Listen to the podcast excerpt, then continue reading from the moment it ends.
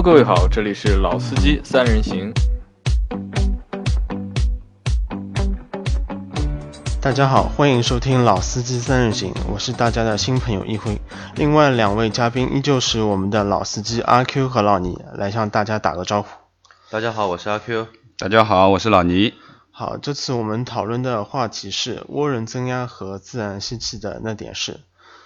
呃，有请两位谈。呃，谈一下，就是各自对涡轮增压有什么看法和了解？涡轮增压，涡轮增压其实它属于强制进气的一种方式之一嘛。只能说现在这几年呢，因为随着等等的一些附加的条件啊，比如说石油的危机，然后空气的一些气候的变化，然后德系车比较主流的引进这一些涡轮增压的一些技术。的一些特点来进行一些制造，然后呢，相应的一些美系车、日系车也逐步做一些跟进。所以说呢，目前市面上呢也有很多这种类型的车辆，小排量 一点零 到 一点六 的涡轮增压车都会有。那么老倪，你的你对涡轮增压车有什么大致的了解或者想法？呃，今天我们这个话题蛮有意思啊，呃，涡轮车和自吸车。就说实话，因为我我因为开车时间比较长一点了，其实自吸的大排量也开，小排量也开过，啊、呃，我现在自己开的是辆涡轮车。那么说实话，嗯、自吸的车呢也不用多说什么了，其实很多年自吸车一直是主流的。那么其实我觉得有意思的东西，应该我们多今天多聊一点涡轮的事情。嗯，毕竟、啊、因为现在好像这个趋势越来越厉害。那么其实我觉得就是涡轮这个东西，因为之前我也做过一些功课啊，也了解过一些涡轮方面的东西。买这辆车之前的时候我就看过一些东西。涡轮这个东西其实并不是什么新鲜的玩意儿，其实真的如果你要追溯它的历史的话，可能已经有个一百年了。但是原来呢，它发明出来的时候呢，一直是用在飞机啊、坦克这些军用方面的东西。正式的涡轮的增压器。正式的使用到汽车这块呢，第一个品牌应该是通用，应该是在一九六几年的时候，通用雪佛兰出过两款涡轮增压的车子，那也有几十年的历史了。对啊，也时间也蛮长了，也不是什么新技术。但是如果说我们谈涡轮的话，其实不能忘记一个品牌，就是萨博。我不知道大家对这个牌子熟不熟悉？阿 Q， 萨博陆地飞行器嘛。这个东西，那个车我开过不少，涡轮增压后段绝对是给你非一般的感受。是，就是说，如果我们今天聊的是这个问题的话，萨博是必须要谈的一个牌子，因为可以说大面积的民用啊、呃、上使民用的车上使用涡轮增压的话，其实是萨博领先的。啊，虽然是通用先做，然后宝马跟了十年，七二年的时候再出了。也出了增压车，包括保保时捷九一一也出了，七几年的时候也出了 Tempo， 但是大部分都是还是在赛车和方程式上面用的比较多。真正让涡轮增压车能够深入到我们说老百姓心目当中有一个印象的话，其实萨博是第一个品牌。当然我之前也开过一辆萨博 九五 R， 那真的是贴地飞行啊。九三好像听说也也挺那个挺暴力的，九三也很棒，嗯啊，它有高涡和低涡两个版本的。那么应该说涡轮增压既然不是什么高科技的东西，也是一个一百年历史的东西，当然它不断在更新啊，有更多的新技术进去。但是呃可以这样讲吧，就是说呃我觉得最近几年才好像大行其道，之前还不是特别的流行。最近几年就逐渐就取代了自然吸气，就是原本的那种大面积的。对，我记得原来我们的那个时候 一点六 排量的左右的这样的车大部分都是自然吸气啊， 一点六 一点六 L 的 二点零 的 一点八 的、啊、对不对？那时候 二点四 也很多的， 二点四 也很多嘛，都是自然吸气啊。那么其实这个涡轮增压原来不是很盛行，并不是这个技术啊，只主要是其实它在这个这个我们讲这个发动机加了这个涡轮增压器以后，其实它的工作的压力啊，包括温度啊，就就急剧上升了，导致了这个发动机的寿命可能会缩短。这也是刚开始就刚对对对，就刚刚开始的时候，嗯、呃，影响到了一定的发动机的使用寿命，所以说它其实在前几十年一直没有很大面积的推广开来，其实还是在使用上面。而且那时候被普通老百姓就是挺拒绝的。嗯，可以这样讲吧，就是说，因为第一个也不是很熟悉，第二个呢，大家都是希望买辆车用很久嘛，用车理念的不同嘛，对吧？所以说一下转变过来也蛮难的。但早期的涡轮增压器呢，它其实都是搭载于一些运动型的车，因为也就这几年，大概也就近个七八年吧，开始普及到我们所谓的买菜车这种民用车上面去。好，然后其实这个涡轮增压其实简单我们就聊到这儿吧。其实我觉得呃，大家都开过蛮多车了，每个人都聊一聊自己对于涡轮增压车开过的，或者说开过的自习车是一个什么样的感觉吧。阿 Q， 要不你先聊聊？嗯，怎么说呢？这个东西，涡轮增压车，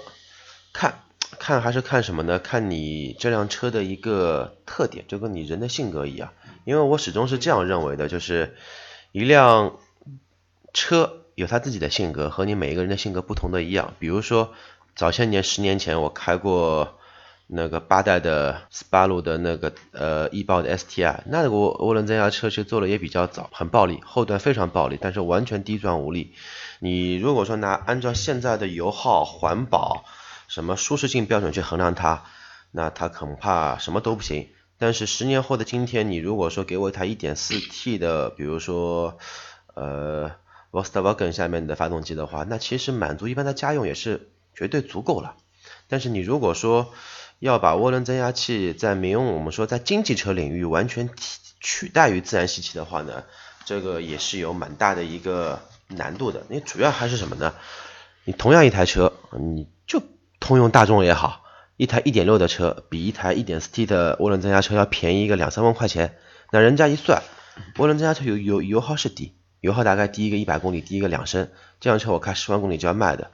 这两万块的差价我开不回来的呀，我也不需要这么大的动力，我还是买自然吸气的好了。更何况自然吸气它的故障率相对来讲它是要低于涡轮增压器的，而且它对你的保养的一个需求要求也不会特别高，对对吧？嗯，所以说完全取代呢，我认为还不至于，但是只能说以后更多的涡轮增压车进入中国，这个是一种趋势，但是也不可避免的也会有一些比较好的涡轮增压车出现，比如说现在的呃，比如说还是像斯巴鲁丰田的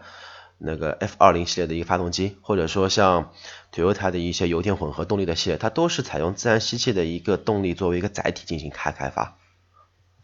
呃，好，那么阿 Q 你自己的开的车是？我自己买到现在三台车都是自然吸气，但是呢，自然吸气的车呢，我排量最小的开过 零点八 的 Q Q。排量最大的呢，开过 六点零 的那个 V 十二 的发动机，像我们说豪华车，像 S 六百 啊，包括老的奥迪 A 八、辉腾、宾利都开过不少啊，就那些低级车。对，像涡轮增压车的话，像一些比较新的啊，还有老的 C 六十三 也开过一段时间，还有像现在新的那种涡轮增压车，包括以前的现在在卖的 S 六十五 也好，还有说新款的 C 六十三， 甚至于说宝马的 M 三 其实都有开过。呃，至少来说在运动这一块来说的话，讲究操控讲究赛道的话，我还是比较比较喜欢自然吸气车这种感觉。为什么呢？你我们拿四六三做一个例子啊，呃 W 二一四 的 C 六十三 六点二 的排量，然后自然吸气的车，你屁股想怎么甩就怎么甩，然后像 W 二零五 的 C 六十三， 你想怎么甩，你稍微要就对你的驾驶的要求呢，还会再要求再提高一点，因为它对你驾驶员的控制细微的这种感觉反馈要求会更加高。嗯、呃，还是喜欢自吸咯，阿 Q。我相对来说，如果说你叫我买一台买菜车，我肯定选自吸；如果说你叫我买一台小排量的运动型车，那我肯定会选一台呃带涡轮增压的，排量在 二点零 左右的。嗯。嗯，还是看你的需求。是，呃，我倒是觉得，我因为最近这两这几辆车都是涡轮增压的车，从迈腾到奥迪，现在都是涡轮增压的车。那我倒是觉得，呃，涡轮增压的车，呃，比较爽气一点，啊，就是提速啊，各方面啊非常的舒服。那么怎么讲呢？我觉得涡轮其实也应该是，我看看也是应该分两派，就是说老的涡轮增压车和现在最新的涡轮增压车，因为可以这么说，我觉得啊、呃、开起来的感觉有点不太一样。因为老涡轮的话，其实呃基本上涡轮迟滞的现象会比较严重，就是它如果说你的转速没到，对对，你的转速没到，你涡轮没动的话，你就完完全全是一个无力的状态，就是个原本原本排量的一辆车。对对对，然后你油门一下去以后，它涡轮一动以后，马上就非常突兀，一一下子就椅背一贴，就是萨博这种感觉，啊、就是这种这种提速的感觉啊。那我反正我记得原来最疯狂的时候，好像一百八的时候，我一脚油门到底还还还能贴上去，我真的佩服。可想而知，一般来说你要达到一百四、一百六以后，你油门再下去，你还能让你再贴回椅背的车，这个这个这个力气要有多大？那么我是觉得就是现在的涡轮越来越做得聪明了，越来越好了。那么包括现在宝马的一些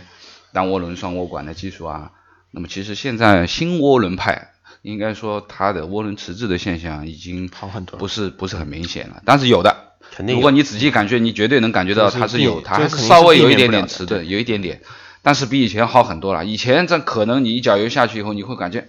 一个沉闷的这个一秒钟、两秒钟的顿挫，你就差别很大。对对对对对。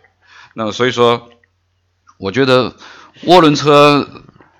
呃，我个人我觉得涡轮车也是蛮好玩的，我还蛮喜欢。涡轮车不错，而且涡轮车有一个很好的特点，就是它在以后的升级改装的潜力，相对于自吸的车真的大很多。无论你是机械增压还是涡轮增压，这个改装潜力，我们说马力的提升值的一个宽泛度，它会好很多。刷 E C U 啊，或者什么，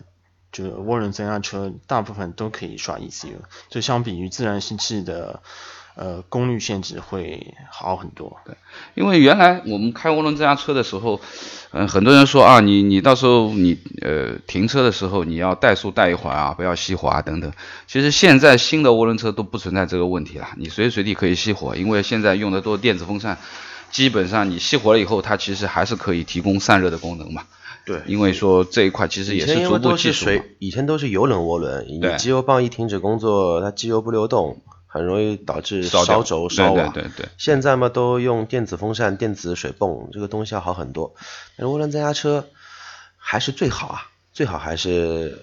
高负荷运行下之后、嗯、稍微发一下，有条件还是稍微发一下。如果不是很急的话，还是稍微发一下。OK。那么其实我们讲这个涡轮车和自吸车，不过现在看来啊，因为这个趋势。感觉是各大车厂，不管日系、德系的车厂，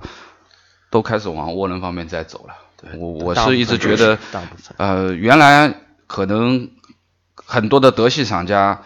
啊，包括大众也好、宝马也好，都是走涡轮的这个路线，是最早走的。日系啊，包括本田啊，包括丰田啊，一直是在走的自吸的线路，基本不肯上涡轮的东西。但是好像最近新出来几辆车，包括丰田也开始上 二点零T 了。对对啊，都逐步逐步开始、这个、逐步开始换，对，日系车阵营也开始有动摇，也开始也开始往这，我觉得这可能是个大趋势啊。一个是我们讲看下来，就是说很多小排量的这种家用车，逐步逐步通过涡轮来解决这些问题啊，小排量的问题又有提速，又有很经济，又很好。但是呃，最近我因为自己也准备换车，我也去看了几辆大车，那么现在好几辆大车都有涡轮了。都是基本上上了上了小排量的涡轮，像像宝马 X 五 啊、Q 七 啊、沃尔沃啊啊，沃尔沃全系都是 二点零 的涡轮。沃尔沃现在已经不做四缸以上的了。对对对对，但是你很难想象，就是都这样，一辆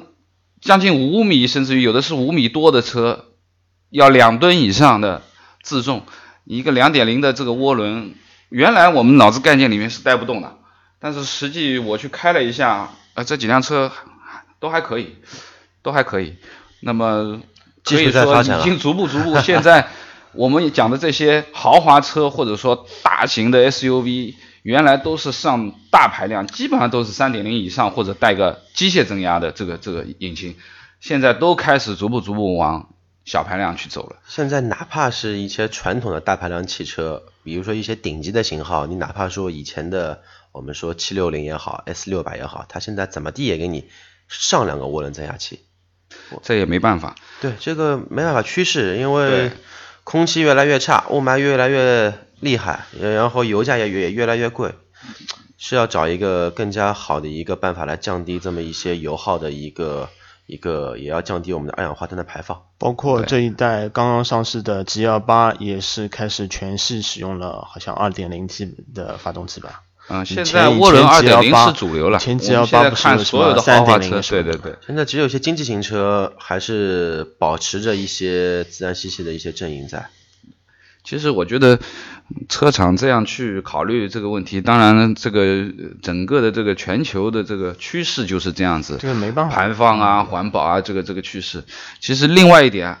我觉得中国的特色是必须要具有的，排量税，因为排量下来了以后，你的购置税就不一样了啊，排量税差，对不对？然后你每年的车船使用税你也会低很多啊， 两点零 和 三点零 就是不一样的 ，三点五 以上、四点零 以上都不一样啊。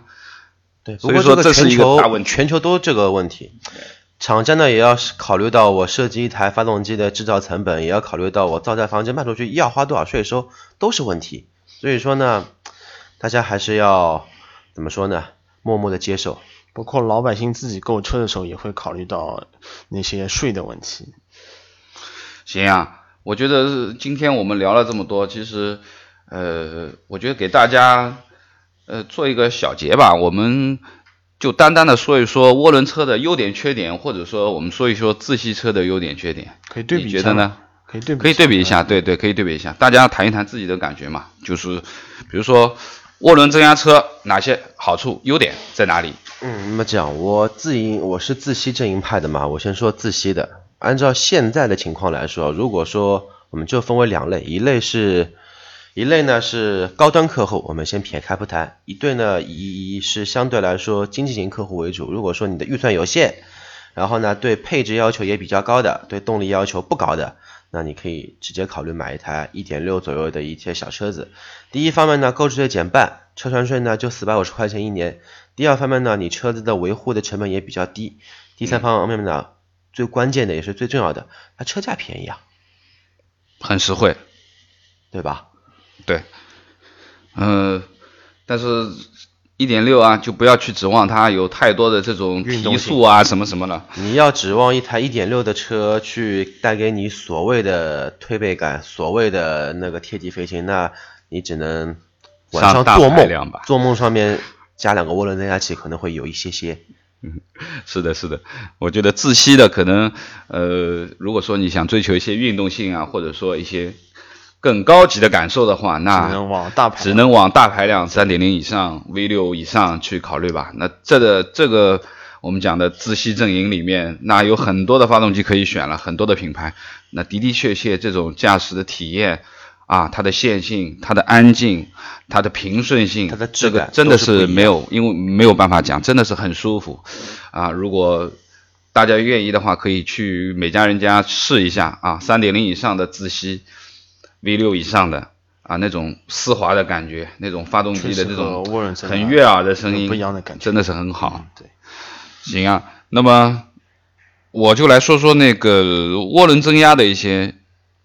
优点和缺点吧，因为我自己在用。我觉得呢，前面讲了几个啊，环保啊，什么呃政策趋势啊，购置税便宜啊，排量对不对？同样的，那么还有一个就是节油啊，节油。那么提速快啊，运动性能的好，那么这都是涡轮车的一些优点。但是其实我自己也碰到了一些啊，涡轮车的问题啊，烧机油，第一个保养肯定要比自吸车贵。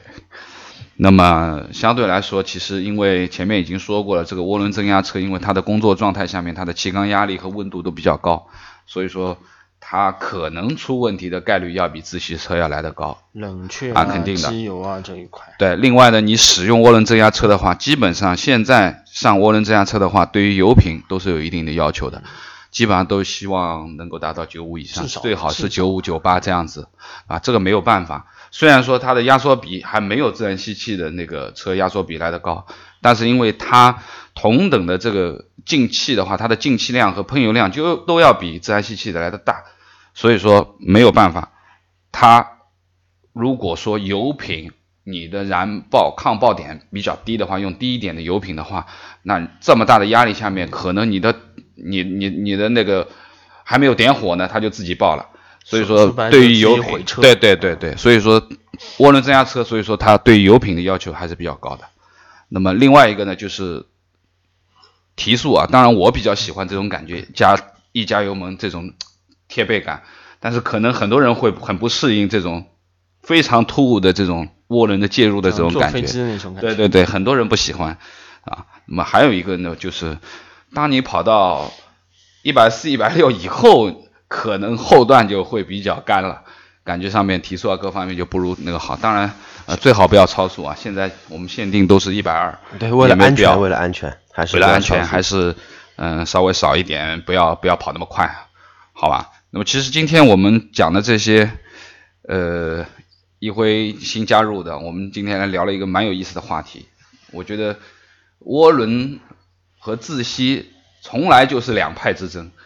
说实话，这个是所有喜欢车的朋友们一直在争论的话题，到底它好在哪里，坏在哪里？每个人其实都有不同的观点，让我们来做一个定论，我们也没有办法下这个定论。我只能说，看个人的，还是看个人的实际需要，来最终做一个定夺。这里打断一下，这里打断一下，因为我我也是比较倾向于自然吸气这一派的，嗯，因为我自己开这车也是自然吸气的 二点四 的君威嘛，呃，相比于我开过的那些呃家用涡轮车的话，那个感觉确实不一样，尤其上次我开了一台 一点四 T 的科鲁兹，那个涡轮迟滞啊，尤其涡轮迟滞非常严重，然后涡轮介入点基本上要到两千转以上才会出来。其实那个不是克鲁兹的涡轮迟滞，那个是克鲁兹的变速箱的问题。变速箱也有一定感觉会有涡轮迟滞，因为它用的是双离合的嘛。现在新的涡轮的话不会有这个问题，像宝马的涡轮基本上一千两百五十转它就动了，呃，它的这种迟滞感觉会比较。有些一千五、一千五也有的，也有也有，对，一千两百多、一千五百多、一千七百多。那么有一些调教调到两千多以上，那其实这个就是这个中间的差距就很大了，一个是没力，然后突然之间蹦一下子就有力，对对对，这个是没办法的。好了，今天我们就